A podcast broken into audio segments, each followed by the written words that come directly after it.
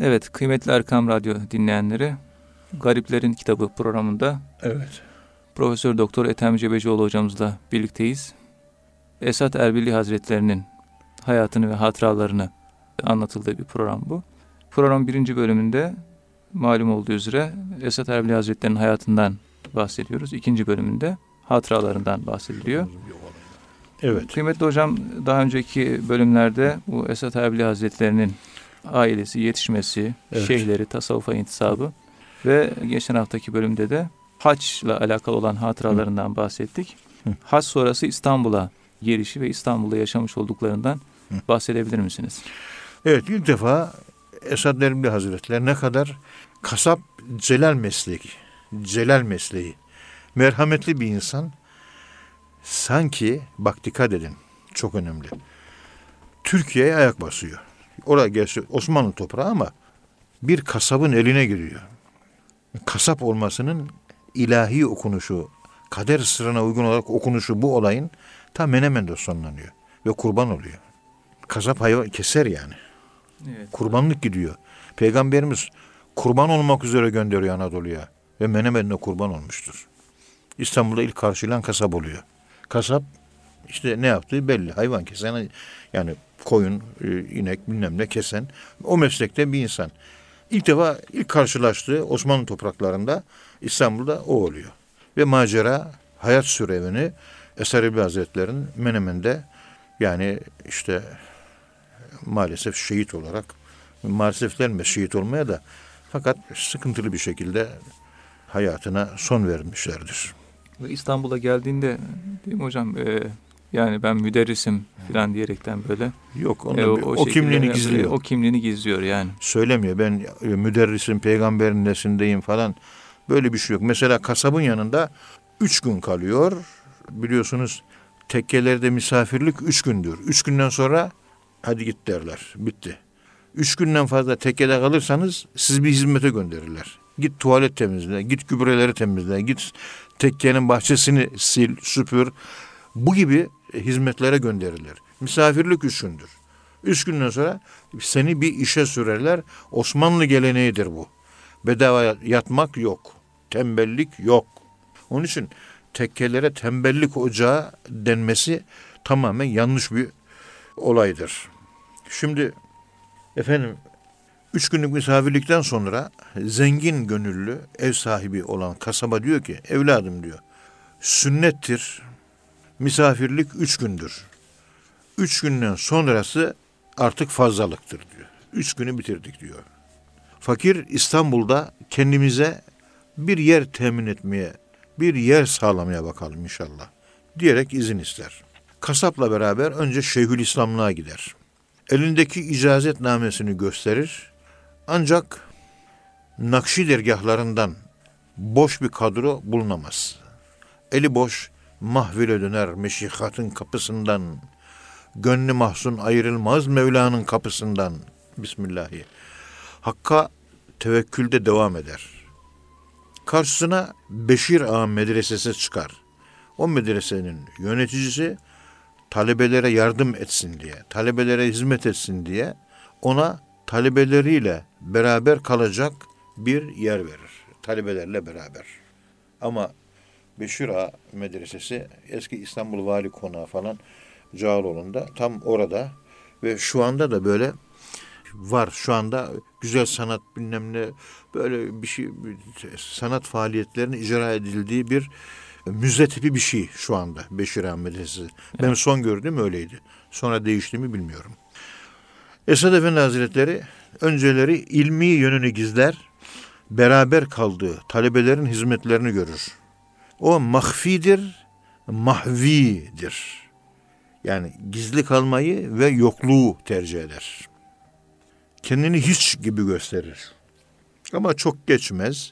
Bir olay olur ve kendisinin alim ve fazıl bir kişi olduğu ortaya çıkar.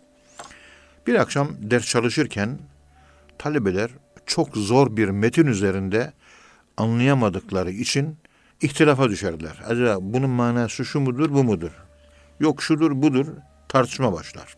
Her kafadan bir ses çıkar. Görüşler ortaya atılır. Fakat hiç kimsenin kafası, gönlü tatmin olmaz. Esed Efendi der ki, efendiler izin verirseniz o ibareye bir de ben bakayım. Talebeler tartışırken. Dergahın temizliğini yapan birisi yani değil mi? E, bir hizmetkar, Hizmetkar. nihayet. Talebeler bir an ne anlar ki diye tereddüt gösterirler.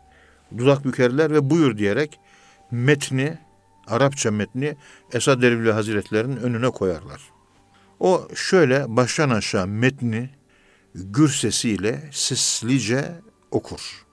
Sonra o okuduğu metni Arapça İrab kurallarına göre ve mana yönünden yaklaşık bir saat geniş geniş açıklayarak şerhlerle birlikte izah eder. Talebeler hayretler içinde kalır ve hepsi de o metni anlar. Görme sinek gibi insanoğlunu hafif, el içinde merdaneler vardır pek zarif. Bismillahirrahmanirrahim. Olay ertesi gün talebelere ders veren müderrislere intikal eder. Efendim bizim medresenin efendime söyleyeyim hademesi şu Arapça ibareyi çözdü. Onlar da Esat Erbil'inin durumunu bu şekilde fark ederler ki Allah Allah bir alim bir insanmış. Kendini gizliyor ama nasıl böyle yaptı? Bunun üzerine Beşir Ağa müderrisi ona tek başına kalabileceği ayrı bir oda verir. Ancak orada böyle maişet, geçim problemi baş gösterir. Günlerce aç kaldığı olur. Kendisinin güzel bir tabiriyle suya suyu katık eder.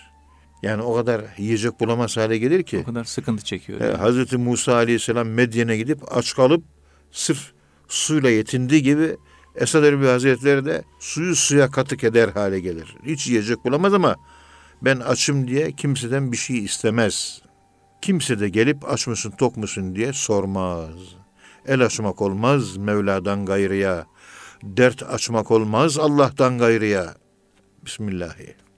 Bazen tek başına kaldığı odadan dışarı çıkar, güneşlenmek için mahzun mahzun duvarın dibine oturur, sonra tekrar odasına dönermiş.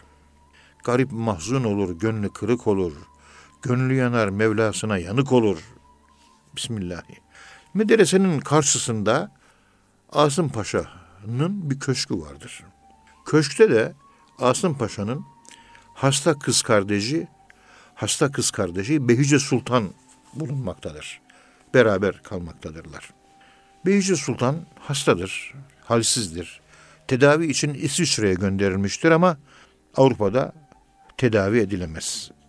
Çaresiz İstanbul'a geri döner. Tıp biliminin çaresi onun hastalığı karşısında çaresiz kalır. Tıbbi olarak tedavisi imkansızdır. Hasta yaşamaya mahkumdur.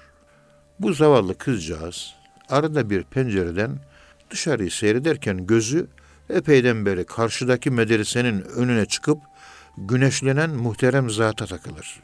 Yani Esad Erbil Hazretlerine. Yine günlerden böyle bir gün güneşli bir havada dışarı çıkar.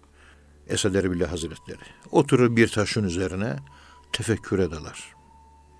Tam o murakabeye dalmışken o sırada Behice Sultan pencereden dışarı bakıyor.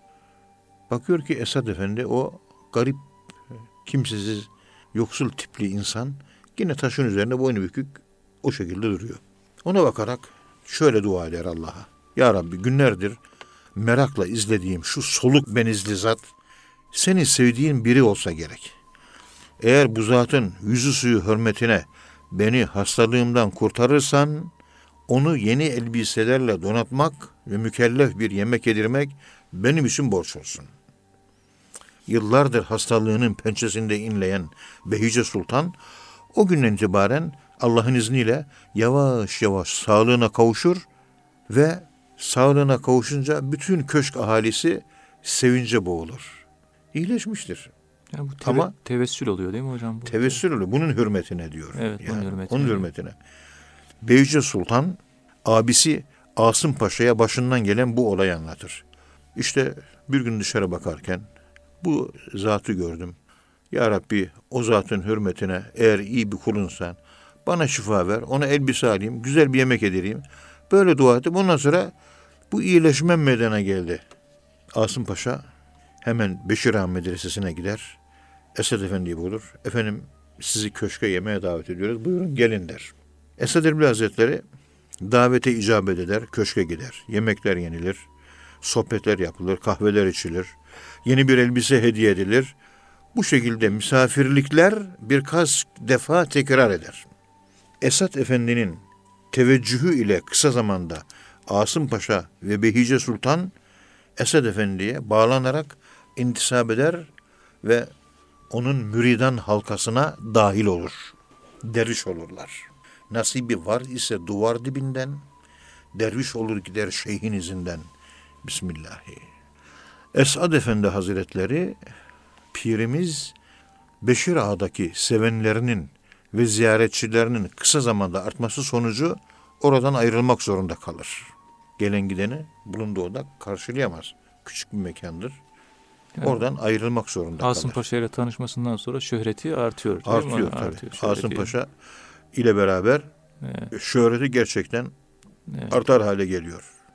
Esad Efendi'nin yeni adresi Beyazıt Parmak Kapı'da Makasçılar içindeki caminin müezzin odasıdır.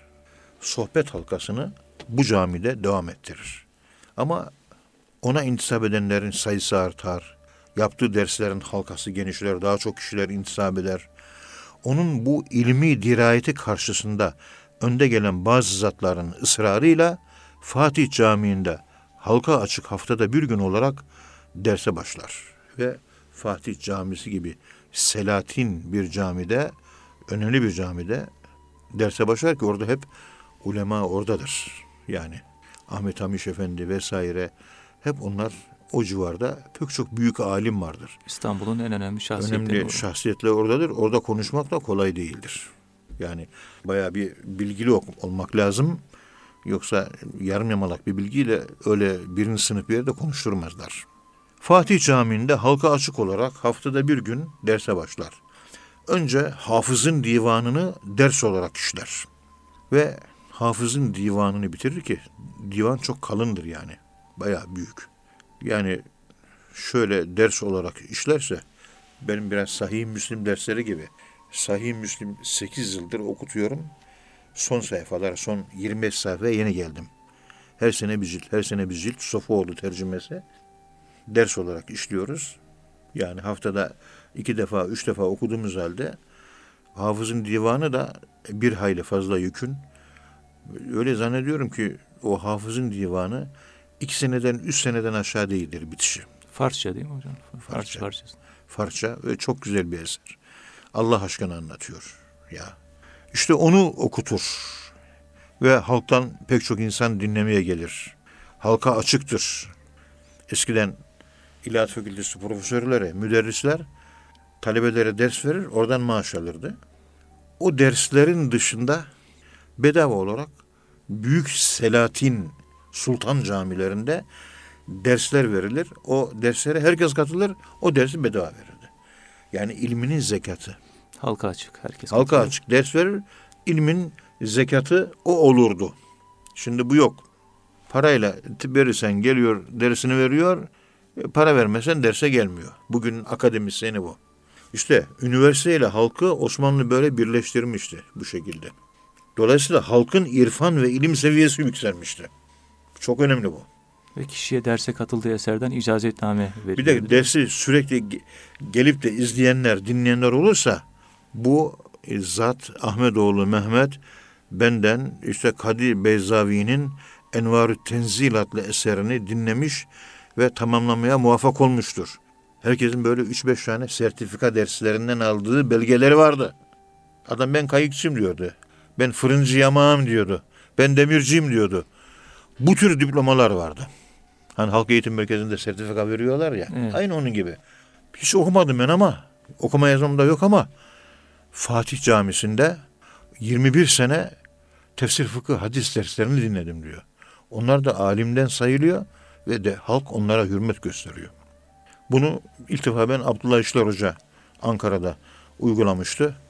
Böyle bir fırıncı Mürsel abi vardı. Onun fırının yanında bir boş bir mekan 40 kişi her gün Abdullah İşler Hoca orada ders yapardı. Taç hadis-i şeriflerini tercüme eder, yorumlardı. Her gün ama gelirdi. Ve üç senede bitirdi. Altı cilt ve büyük başarıyla hoca bitirdi.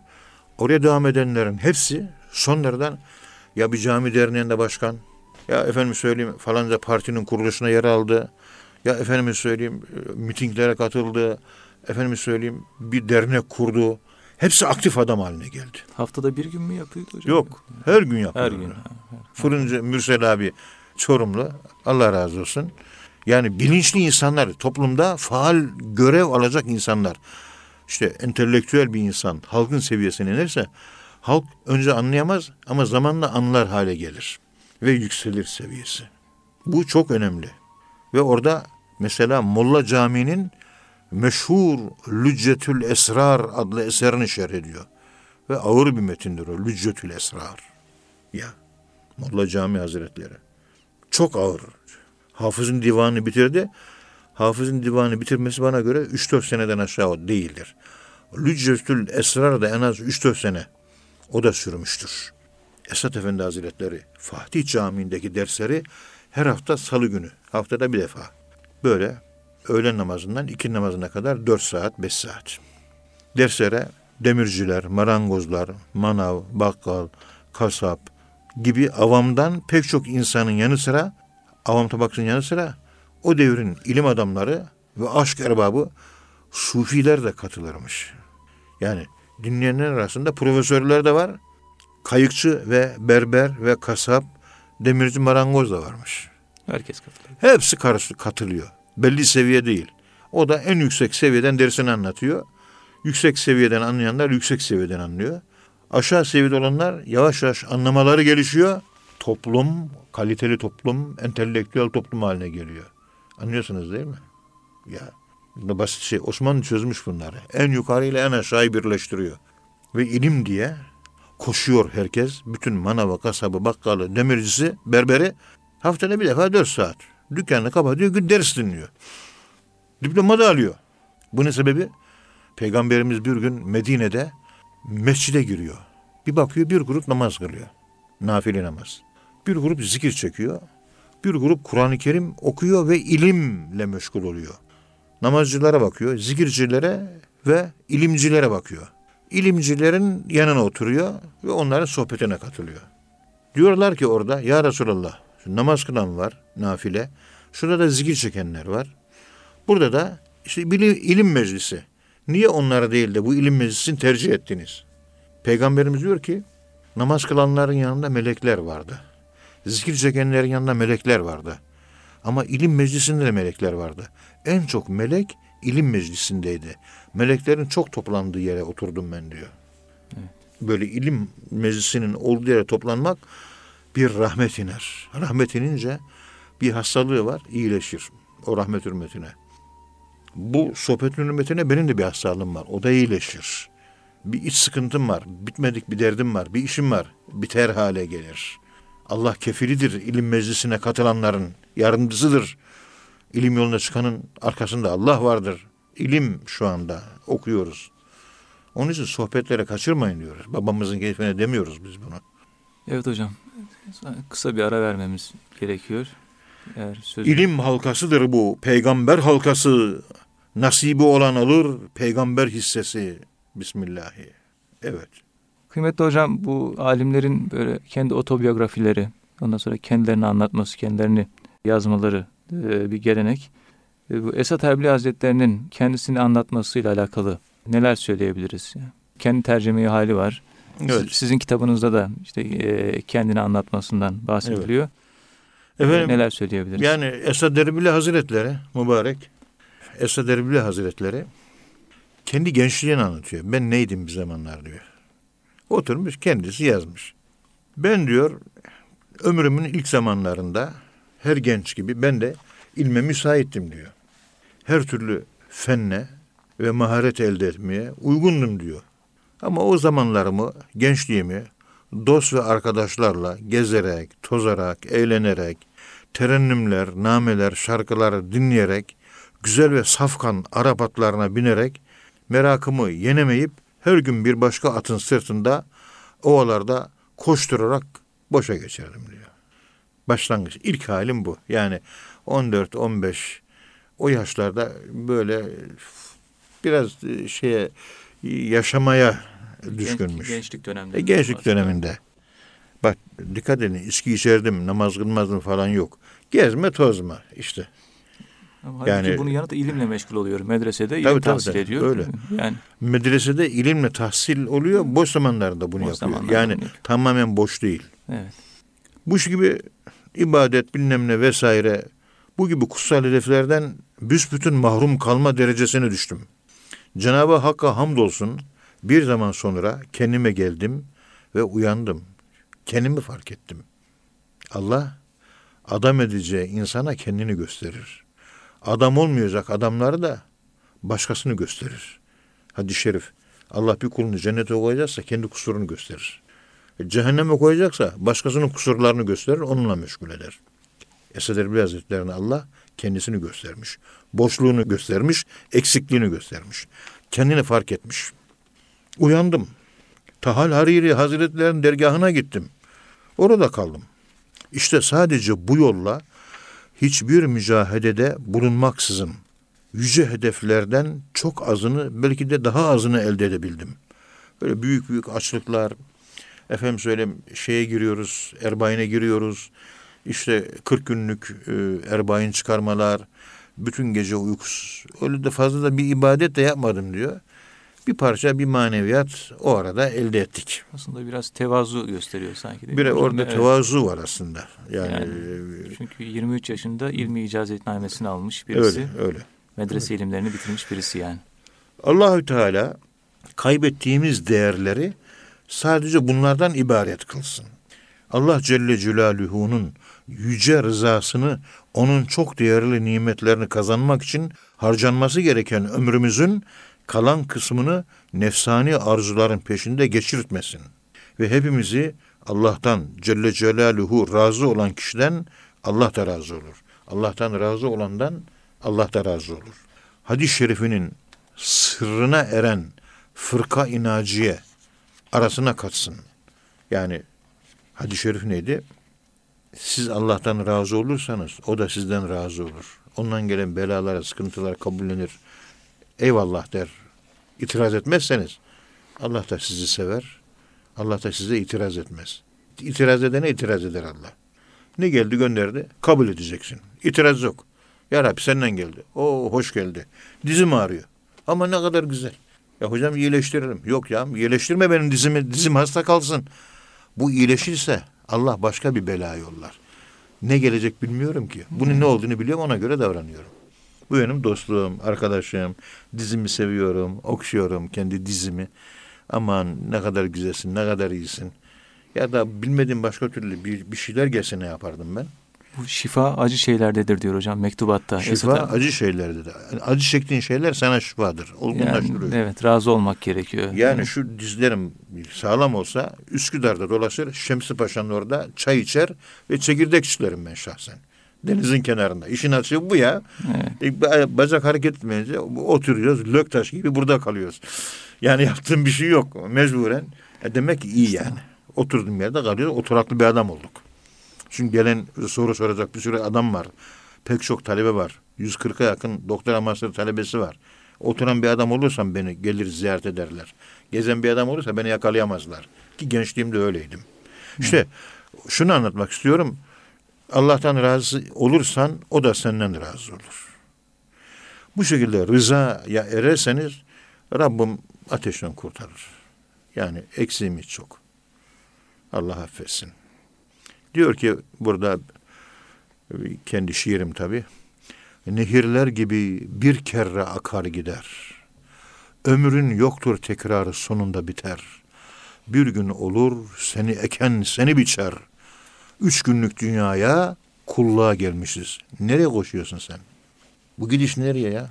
Onun için de parmaklarımızı şöyle yaptığımız gibi yani öne doğru yaptığımız gibi şöyle yapacağız. Ya 1211 mi hocam? 1211 ile 1211, alakalı. evet. Bu parmaklar para saydığı gibi Evet. Allah Allah Allah'ı da sayacak. İhsa yani ömrümüzü ömrümüzle artık sonun bak ne diyor? Nehirler gibi bir kere akar gider. Ömrün yoktur tekrarı sonunda biter. Bir gün olur seni eken seni biçer. Üç günlük dünyaya kulluğa gelmişiz. Bu gidiş nereye ya? Hep böyle yaptık. Bir de böyle yap evladım. Yani artık vakit geçiyor. Saçlar bembeyaz oldu. Sırt ağrıları, bel ağrıları başladı. Lumbagolar gözüküyor. Hatırlama zayıfladı. Alzheimer mı acaba? Artık biraz kendimize gelelim. Artık uyanalım. Ne oldu? Gözümüzü ovuşturalım. Neredeydik biz falan? Nerede kalmıştık? Son olarak hocam İlkokul 5'e giderken Kur'an-ı Kerim'in elif bağısını okuyordum. Ha oradan başla işte. Orada bırakmışsın sen. Evet. O bile kar. Allah sevdiğini uyandırır. Sevmediğini uykulara bırakır. Gaflet oluyor değil mi hocam? Gaflet. Olay bu. Efendim bir gün bir rüya. Kayseri'de Mustafa Efendi diye bir zat var. Kadiridir bu zat. Kelami dergahında yaptığı hizmetlerle, katıldığı sohbet ve gece seherlerde çektiği zikirlerle kemale erer. Ciddi bir insandır. Kayserilidir. Esat Efendi Hazretleri Mustafa Efendi'ye sen yolumuzu irşat et diye icazet verir. O da memleketi Yahyalı'ya giderek irşada başlar. İhvan sayısı yavaş yavaş artar. Esat Efendi Kuddisesi Ruh Kelami dergahında bir gün ona Mustafa Efendi hiç rüya görüyor musunuz diye soru sorar.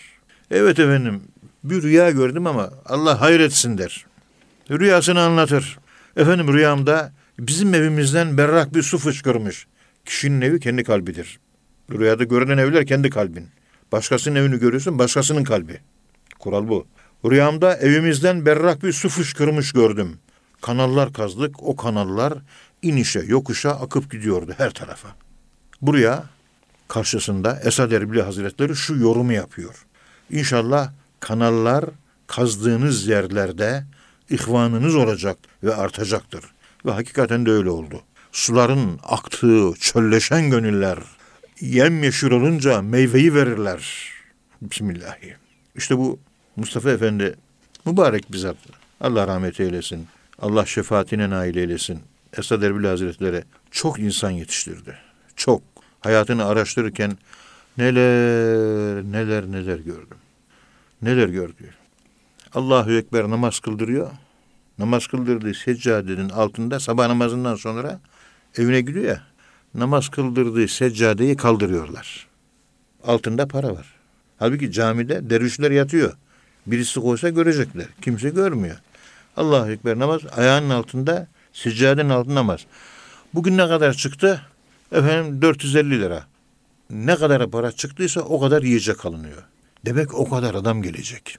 Bazen 150 lira. Demek ki 150 lira yiyecek kadar adam gelecek. Dergaha ne kadar adam gelecekse o kadar para bulunurmuş. Hani Mudin Arabi Hazretlerinin dediği gibi taptığınız tanrı ayağımın altında. Siz paraya tapıyorsunuz diyor. Gelin Allah'a tapın diyor. Esad Erbil Hazretleri'nde aynısı var.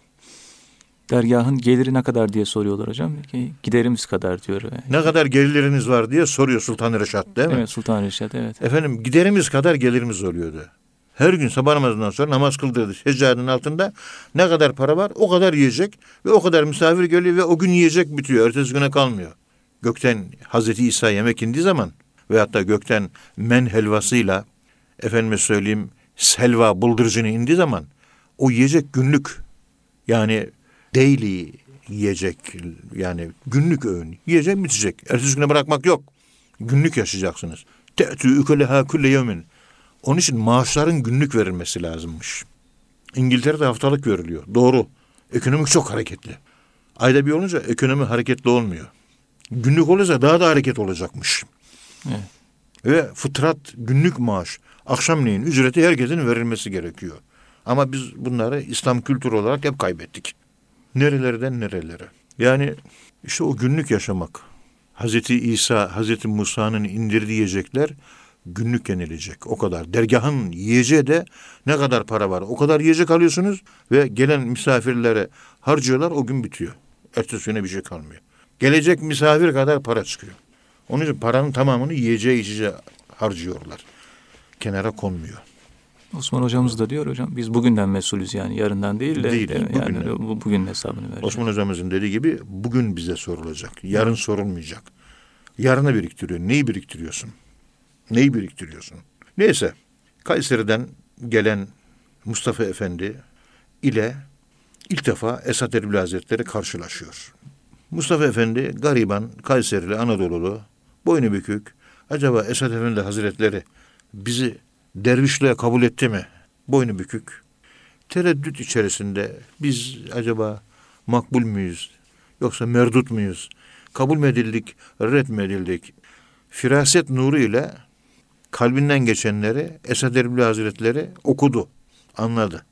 Evladım biz sizi kabul edeli 50 sene oldu dedi. Yaşı da tam 50'ymiş. Evet.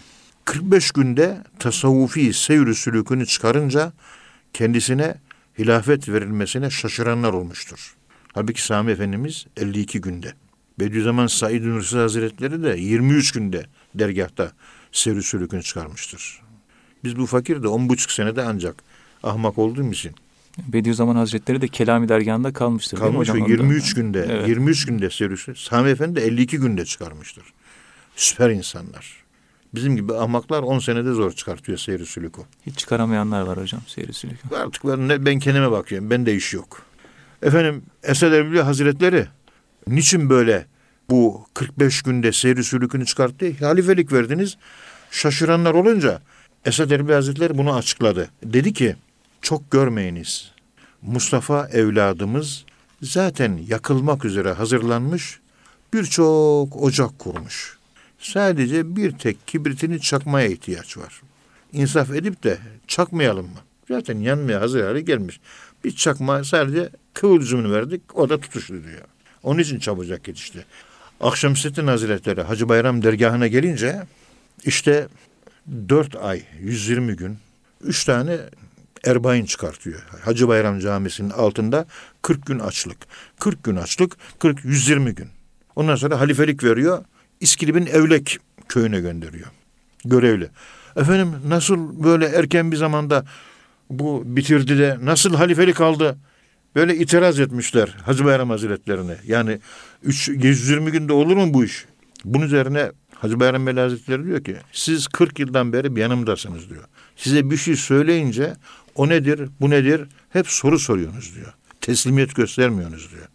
Bu ise ne akıllı bir köseymiş ki ne söylediysek inandı ve yaptı tek bir soru sormadı. Sormak şüphedir. Şüpheyle beraber insan kamil olamaz. Onun için soru sormadığı için kazandı, sınıfı geçti ve halife oldu.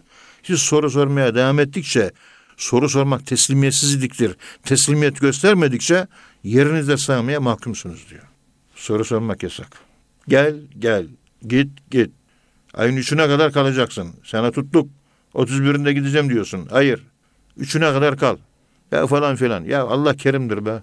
Yani bilmediğimiz şeyler var. Evet. İtaat etmek lazım. Teslimiyet değil mi hocam?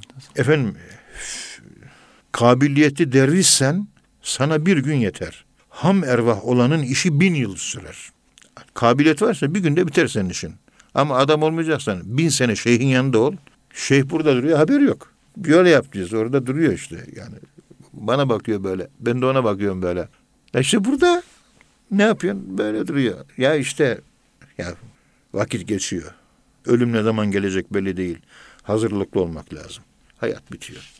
Evet, sohbetimizin sonuna geldik. Temmel kelam, hassalel meram, aleykümüsselam, ila yevmil kıyam. Subhane rabbike rabbil izzeti amma yasifun.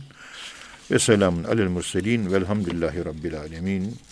Kıymetli Erkam Radyo dinleyenleri bir programın daha sonuna geldik. Bir sonraki programda tekrar buluşmak ümidiyle Allah'a emanet olunuz.